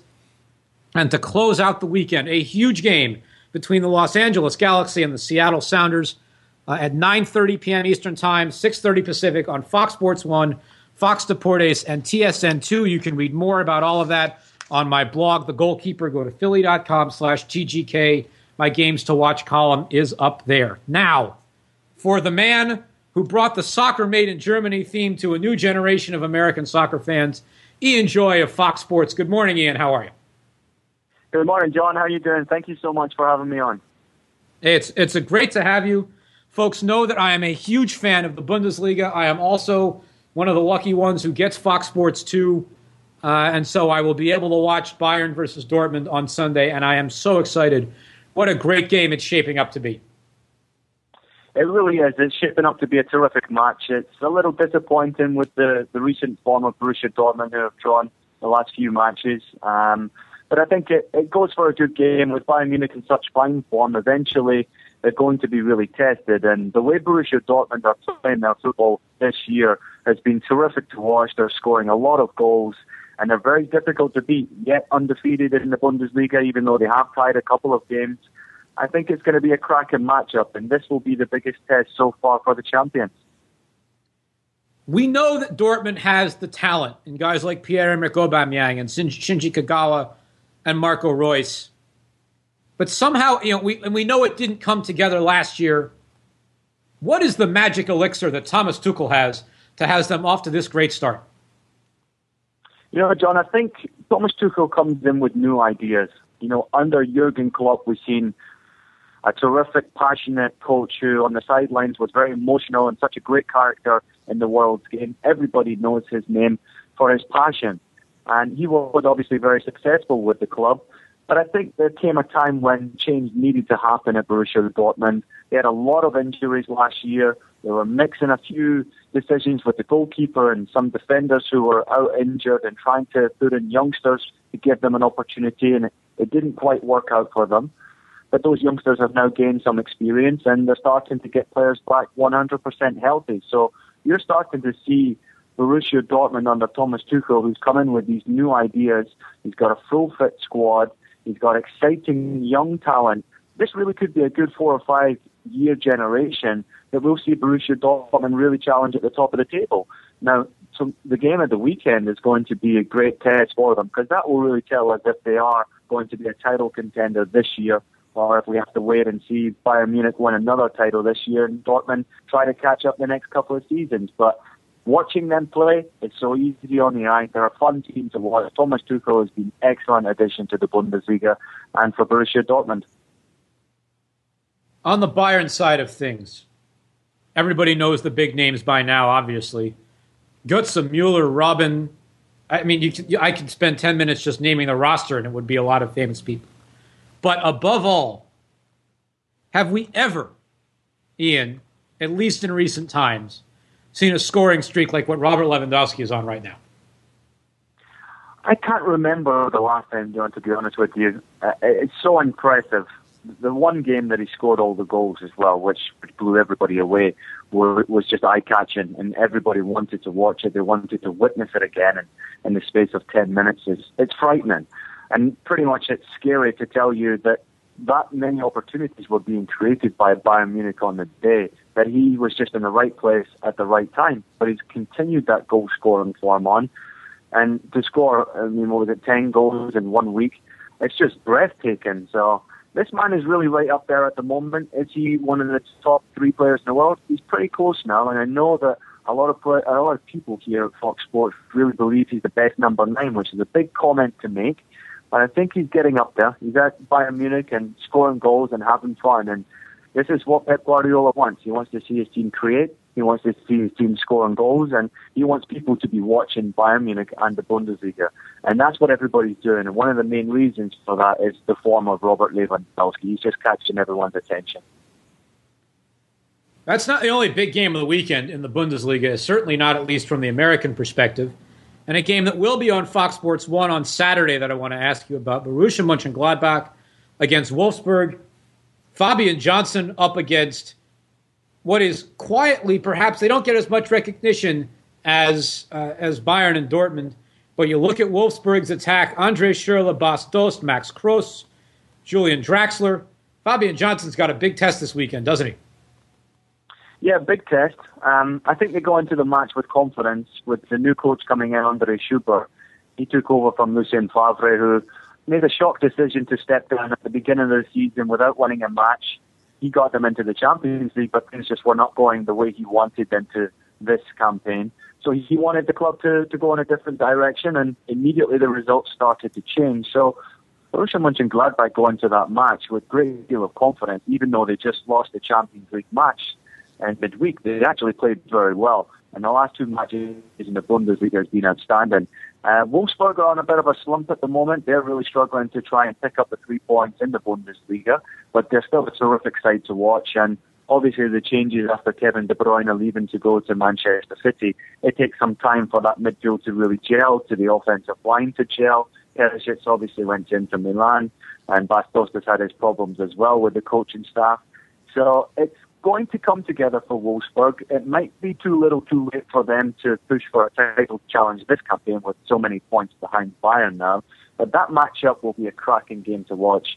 Obviously, the stadium, Borussia Park, is a fun stadium to play in. Wolfsburg don't have a great record going there. But it'll be interesting to see if Borussia Mönchengladbach can come out with 3 points and continue their run in the Bundesliga. That's going to be a great match to watch. You know, you mentioned Lucien Favre a minute ago, and I want to make sure that I have my memory right, because it just popped into my mind, this question. Do I remember right, Ian? He resigned, and then the club basically said, no, you can't? Yes. Yeah, you're right. He handed in his letter of resignation, and the club refused to accept it. They felt that he was the man to lead this club forward. Obviously, the work he did last season, getting him into the Champions League, was outstanding. He did lose one of his key components there as Mark Kruse went to Wolfsburg, so he's returning now back to Borussia Mönchengladbach this weekend. And that's a difficult player to replace, but I think it's a gentleman's decision at the end of the day that he just didn't feel like he was the man to take them further than he already did last season. And he's seen a little bit of a character change in some of his players as well.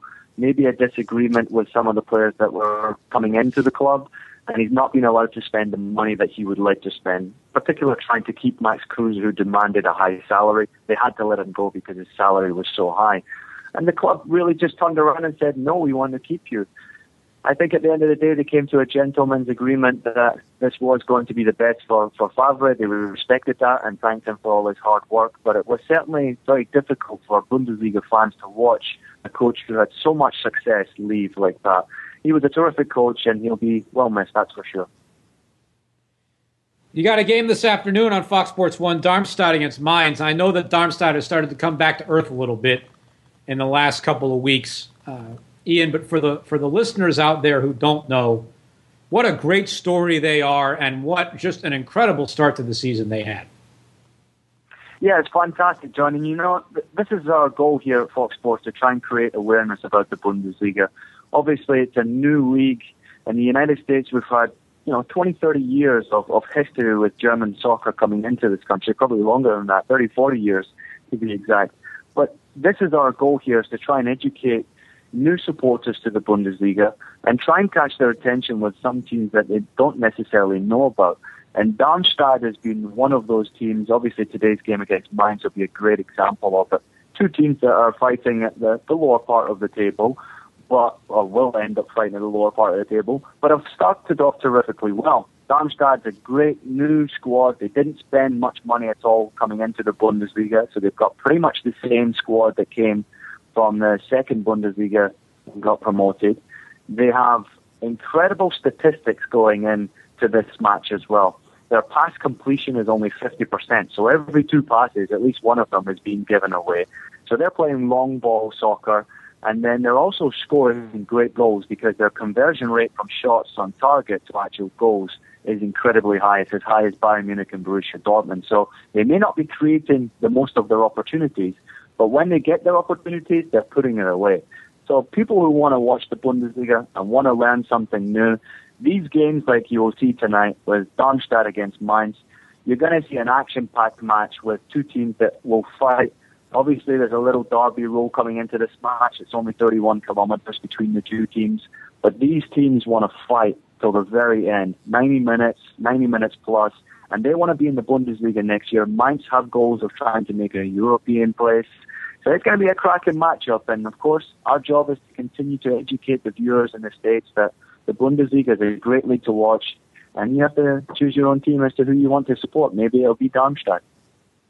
Well, I'm not going to get you any trouble with your bosses, I hope, in saying this, but I know that Fox Sports 2 doesn't have as much carriage as a lot of the fans out there want, certainly as the folks at Fox 1. I know that very well. Folks, call your cable operators and tell them that you want them to carry Fox Sports 2, because if you don't and they don't hear from you, they're not going to know that the demand is there. And then nothing's going to change. Yeah, you know, it's disappointing, obviously, when matches get moved down, in particular the biggest match of the season so far with Borussia Dortmund and Bayern Munich. Contractually, Fox has their decisions to make. They make their decisions. It's out with any of the talents, you know, choices or any help that we can do to try and change their mind. That would just never happen. It's contractually agreed that, you know, this match would go on in Fox Sports 2. But there's still an opportunity. There's bad weather coming into where the truck racing will be. So there is an opportunity, if that gets cancelled, that we do get bumped back up to Fox Sports. I don't want to get the hopes up, you know. But yeah, it's disappointing, obviously. But Fox Sports 2 is a great channel, and hopefully people will see that as well. And the networks around the providers will start to supply it a lot more. As I said, it's for the listeners out there. You have to take the initiative and be the kind of activist consumer that American soccer fans have been for a long time. And you have to call your cable provider and let them know. Last question, Ian. I know you got a meeting to run to. You also do New York City FC games on the YES Network. And New York City FC has a big one tonight at DC United. It's at 7 o'clock on Unimas. All of a sudden, Ian, New York City FC is not dead yet. They're not out of the playoff race. They probably have to run the table. But here comes Frank Lampard against so many odds, scoring some big goals, and he has them all of a sudden scaring a lot of other teams in the Eastern Conference. Yeah, terrific, John. The performance against Vancouver was outstanding. It really should have finished 1-0 outside of some crazy decisions from the referee, but they deserved the win over the 90 minutes New York, and they played some terrific football, the best I've actually watched them play this season. It might just have come a little too late for the club to get into the playoffs, but they're going in the right direction now. Frank Lampard's back 100% healthy. Pirlo's looking 100% fit. David Villa continues to do what David Villa does best, and that is just work his socks off. He's been outstanding for the team. And then you've got some Major League Soccer players who are sprinkled around the team that are starting to really perform. We've seen sparkles of it throughout the course of the campaign, but not enough to guarantee a new expansion team a place in the playoffs. It's so much more difficult, as you know, to achieve that place in the playoffs when you're an expansion team. But regardless, there's more and more teams coming into the league. It's even more difficult to get into that playoff position. And tonight's game will be a cracking match. Obviously, New York have won their last three. They're scoring goals. They're not conceding too many goals. DC United have lost the last two. And DC United need to be very careful because New York City can still potentially catch them on points. But it's going to be very close and very difficult for NYCFC to make that playoff position. And next year will be a big year for them to try and grow. But there's still an opportunity there this season that they can make something happen with a little help from Orlando, with Montreal, DC United, Toronto, just ahead of them. They need something very lucky to go down for them to make that playoff place. But it's just a shame, John, because they're starting to play some great football, and tonight will be another opportunity to see them play against the DC United side that I really like. I love their coach. They play good soccer as well. So it'll be a cracking game. And I hope that if New York City FC is able to end the season with a couple of high notes, you know, I know Jason Christ had a couple of remarks a few weeks ago that were maybe a little too honest for some people's tastes, but I don't think anybody disputes this. A tactical mind, he's still got it, and maybe an upswing to end the season, whether they make the playoffs or not, helps him a little more with their front office going into the offseason and gives him a little more security. I think so. You know, the results have been disappointing, but I think at the end of the day, there's been so much issues coming in with New York City, with Frank Lampard's situation, staying in Manchester, then bringing in Andrea Pirlo. You know, maybe there was an opportunity for Jason to bring in a couple of other players that he might have wanted ahead of Andrea Pirlo, but maybe Pirlo was forced into his hand. So it's a big club. It's a big job, as you know, and everybody who follows Major League Soccer knows. There's a lot of pressure that comes with that job, and the pressure is that you have to succeed, you have to win, but you also have to keep all those players happy. So Jason Christ is learning a lot. It's a great experience for him. I do believe he'll get an opportunity next year to have success with this team. How much time he will get is yet to be seen, because obviously success is not guaranteed in Major League Soccer, and it's difficult to win games. So if he doesn't get off to a good start next season, I seriously think he'll be under pressure then. But he's a terrific coach, John. He's a wonderful man, and he seems to be enjoying himself at this moment, and that's the way to turn the club around. The fortunes have turned around, but at this moment in time, it looks like it's too little too late. Ian Joy, studio host of Fox Sports' Bundesliga coverage, and also on occasion Champions League and Europa League coverage, and also I would love to have, Ian, your frequent flyer miles account going back and forth to New York and Los Angeles as you do. Also, the color analyst for New York City FC broadcasts on the YES Network. Ian, thank you very much. Have a great weekend. Thank you very much for having me. I'll talk to you soon. Thanks. We'll let Ian Joy go, and I'll say a few words very quickly of my own before we get off the air today. First of all, as I said a few minutes ago, and I'm glad that Ian chimed in on this. He really didn't have to. If you want Fox Sports 2 on your cable system, or if you want NBC Universal on your cable system, or if you want BeIN Sports on your cable system, you have to call your cable provider or tweet at your cable provider and tell them. That is how demand is created. BeIN Sports got on Comcast because enough people yelled at them that they finally added it. Now, they only added it in standard definition and not in HD, but people have to keep yelling at them to add it in HD. You know, there is a long tradition in American soccer of activist consumers.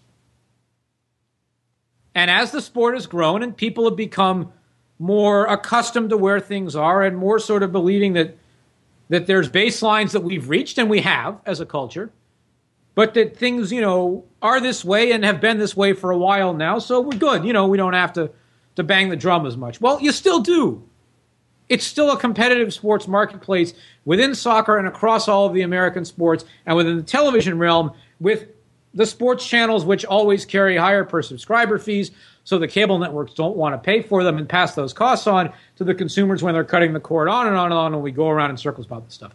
You have to reach out to the Comcasts and the Verizons and so on of the world and tell them bluntly that you want this. And hopefully, if they hear it from enough people, they add it. It's not Fox's fault that they aren't on Fox Sports 2. I have heard that from plenty of people in the industry. Comcast has to make that decision, and if they don't think you all care, they're not going to make the decision. Last small things. We got a couple of questions in on Twitter. A reminder that there's no SiriusXM show while Jason is on vacation for a couple of days. Vince in Toronto, oh hey Vince, asked where Nick Sakiewicz goes next. I don't know.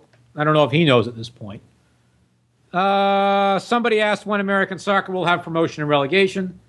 And to them, I would say, since it's now about 12 o'clock Eastern time, enjoy your lunch.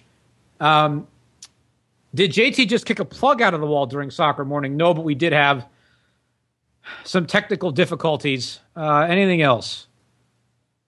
Doesn't look like it. All right. Last thing I will say, and then I'm done. I tweeted this last night, and I'll say it again. It took the Metro Stars / the Red Bulls 6 years after Nick Sakiewicz left AEG New York to help launch the Philadelphia Union for them to win their first trophy.